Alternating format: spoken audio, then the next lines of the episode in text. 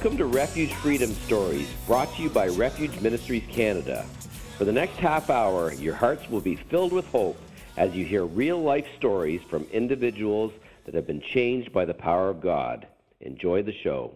Hi, this is Dave Shear with Refuge Freedom Stories. Today we're going to talk with Peter Zierhofer. Hi, Pete. How are you today? Doing well, Dave. And you just finished up your shift working. Uh, where are you working? City of London. City of London, Yes, eh? Hamilton Road Senior Center. And what are you doing there? Well, it was closed as a seniors community center. Yep. With the COVID, of course. Mm-hmm. So uh, recently, as just a couple of weeks ago, we reopened as a homeless drop-in daytime center for, for homeless. And, is it a uh, resting center? for It's a resting. It's it's uh, they you know uh, provide hot drinks and a hot meal and Mm-hmm. a place to warm up and rest and so just a really good new program. Wow, it feels good to be pretty back to work. I can imagine. Well, that's pretty interesting. Uh, what an opportunity there. And, and uh, what were you doing before that, before you started back up there? Well, I've done a, a number of things over the years, but I guess more recently, it's, I've, I've kind of always had my own side gig going, Yes. uh, my own business. I've been in the uh, music business for a number of years, and I still do that on a part-time level Yes. on the internet, learning learning the ropes of, of online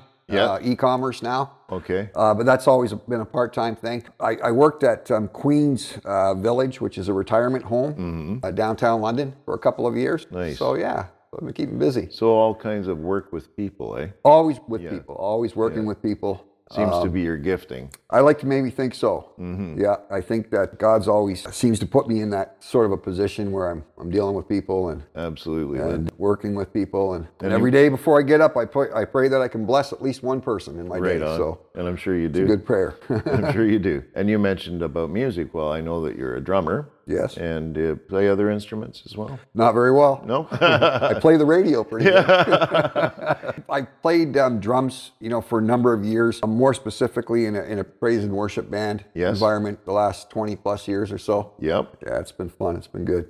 God's used your gifts in that area as well, eh? Well, you have a daughter that's a drummer as well. Yes, one of my two daughters Yep. is a drummer and a pretty darn good one. She's better than her dad, I have to say.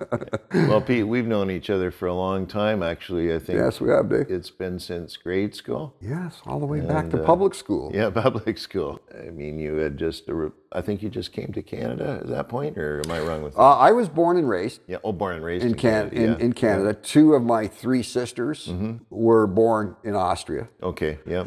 I think it was late 50s, my parents. Mm-hmm. And Not to age myself here, but I was Yep. born, you know, early 60s, so uh, Yeah. in London, St. Joe's. Yeah. And yeah, I mean, we've, uh, I know we had lost touch for a number of years, so it was it was a real blessing, man, to, And we to both reconnect with you. since we since childhood. We both have now become Christians, Yes, we have. and it, I, it's just ironic. It's how how we're part of the same family again. Yes. And uh, it's just, I don't know, it's just a surprise sometimes to run into people you've known years ago and got along with well, and now we're Christians and it's and we have something else in common, right? Absolutely. wow. So your childhood, do you want to talk about how that was for you? Yeah, I you know, so I I guess I'll start by saying I, I've got a couple of memories from being right around maybe say around 10 years old. Uh, one that is not such a good good memory and another one that is a pretty good memory. Yep. And I I'll say that uh, I grew up privileged, great parents, a great family. My parents stayed together. I would say I was spoiled as a kid.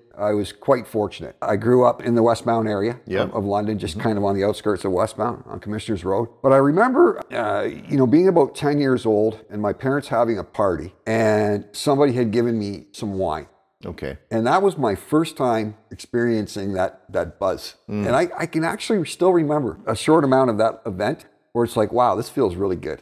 I like this. And that was my first taste uh, of alcohol. Yeah. And, and, and, and knowing that or, or, or sensing that buzz and going, wow, you know, I like this. And I was a 10 year old, I was just a little kid. Yeah. And that's kind of sort of where, where those issues, I think, uh, originated back Okay, then. yeah. So then the, the better memory I have is right around that same age. So my parents, uh, my parents knew the Lord. They knew God. They believed. They were believers, but very liberal. Right. So I never grew up going to church mm-hmm. per se. Didn't see the Bible in the house too often. Yeah. But it's but my parents would talk about God and Jesus and mm-hmm. and so I did have that bit of influence, mm-hmm. right? But uh, again, it was a very liberal Yeah. environment. But next door to us, I remember we had one of my best friend's dad was a pastor. Yep. And they moved out of their home and they moved into downtown Wortley Village into a church. Okay. And I remember going to Sunday school mm-hmm. on a regular basis with this buddy of mine, Yeah. whose dad was a pastor. And the experience I remember is at 10 years old, I remember being in Sunday school and having an opportunity to receive Jesus as a young little boy Wow. And just experiencing that whole thing. And it was for real. Man. It was a, it was the real deal at that young age. And was that through your friend's father's church? Yes. Yes. Okay. Yes. And then into my teens, I remember again a, a drinking experience at 12 years old. Mm-hmm. By the time I was 14, I was, you know, smoking cannabis and Yeah. and and I was just a wild teenager. Yeah. Uh, so I went a whole different direction Mm-hmm. all through my teens, Oh yeah. but always knew that God was there. And I don't doubt for a fact, you know, Dave, when I think about just from that time of 10 years old till I was in my early 20s, how many times I should have died and different things that happened where I know God's hand was on my life and protecting me. There was a, a close call bo- boating accident when I was 14. We almost had a head on collision when I was 10 years old, shortly mm-hmm. after that experience with, Yeah. with Sunday school. When I was 18, we the seven of us were in a bad car accident. I was sitting beside my best buddy at the time. He didn't make it Oh boy. and we the, the other, other six of us just got by just by uh, you know a fine Yeah. hair with our lives Whoa. you know and and other close calls and situations that i can think of So just a, a whole flurry of different situations. For some reason, you survived where you probably shouldn't have. absolutely yes yeah i've often joked that i could write a book Yeah. yeah. and that was up till you're in your twenties, right? Yeah. yeah so i i had met the mother of my my two daughters Yes. a very young age, uh, about 18, 19. We had my oldest daughter when uh, I was about 20. So we were very young. And then 14 months later, had my second daughter. It was a very rocky relationship. You know, I, I don't give her all the blame. I Right. don't give myself all the blame. We were both very messed up. Mm-hmm. Did a lot of wrong things, but we had two wonderful kids Yes. together. And we tried. We were young. We tried. We tried to make it work. And they don't give you an instruction manual. There's no manual, Yeah, buddy. it's like here No. you go, guys. Let's Yeah. see if you can work, figure it out, right? Exactly. And I remember when she was pregnant with my first daughter, her parents sitting us down mm-hmm. and saying, "Look, it, you can't do this. You need to have. You need to abort this baby. You guys aren't ready." Right. And even then, I knew the. I knew enough about God to know in my heart that that's not the way I wanted to go. Yes. And I said, "That's not going to happen." So we we split up. I ended up in in car sales. And Oh, I'm sorry to hear that. No, I'm just kidding. I'm sorry to tell you that, buddy. and guess what? Used car sales. you know what? Some very good people have been used car sales. Yes. My dad being one of them. Oh, there so, you go. yeah. Awesome. I know a few. Yeah. So things were really um, at that point pretty crazy for me. I was drinking, partying every night. Yeah. Well, right around that period, I was doing a lot of drugs. I was dealing cocaine, working at the dealership, partying every night. You making some money at both? Yeah, I was making money, but I was spending it as quick as I was making Oh, I it. yeah. And things were really just a mess in my life, uh, I would say in general. But there was those two girls, right? Mm-hmm. So I, I, re- I remember the, uh, the first uh, year that uh, we had split up for good and she had them. Right. And she was going through a lot of her own stuff uh, Yes. with addictions and so on. And I was going through all of my stuff. And I, I decided I've got, I've got to get it together. And I, I have to do something about my life and my situation. And make a long story short, in August of 88, I ended up taking custody of my daughter. Okay. Yeah. That's, that's what ended up happening is I, I ended up with full, full custody of them. So you'd done some work to get to that spot, I would. Well, I, I mean, I, even at that time, when I first, for the first uh, year or so that I had custody of my daughters, wh- whenever my, my parents would take them for a weekend, I was out partying. That was your time, right? Yes. So I'll just I'll just share with you uh, quickly how how it, how I ended up receiving the Lord as as an adult for the first time ah, in my early 20s. So I'm living in one of my father's homes. He had real estate, and I, I had rented out the main level, and I was living with my daughters. And this was like the first year that they were with me. And I remember I would go uh, out and party maybe every couple three weeks when my mom would take my daughters. right. Okay. So we had uh, the rooms downstairs rented out to two guys. One guy was just evil, and the other guy was a Christian. Okay. And believe it or not, they had to go through my kitchen to get down into their rooms where they lived. So they had to come in the main door. Yes. Yeah. Yeah. So I would come home at two and three o'clock in the morning, drunk from partying, while my mom was taking care of my daughters. And there's my buddy, I could say his name, right? Yeah. Yeah, because he, he, he'll probably listen to this. I haven't talked to him for a while, but his name's Wesley James. Okay. And Wesley James was just a short, quiet guy mm-hmm. who would be standing in my kitchen at two o'clock in the morning with a Bible in his hand. and I thought he was nuts. I thought he was flat out freaking nuts. I'm like, what are you doing? And, and, and like, I don't want to hear this. Like, I, you know, I, I want to go to bed. I want to pass out. and he'd start quoting scripture. So this happened, I don't know, probably, who knows, a few times Yep. and he kept inviting me to church. Mm-hmm. So I think I finally got tired of him inviting me, Yes. and and I thought, and I said, you know what? One day I said, I'm going to do it for my daughters for for Sunday school. Mm-hmm.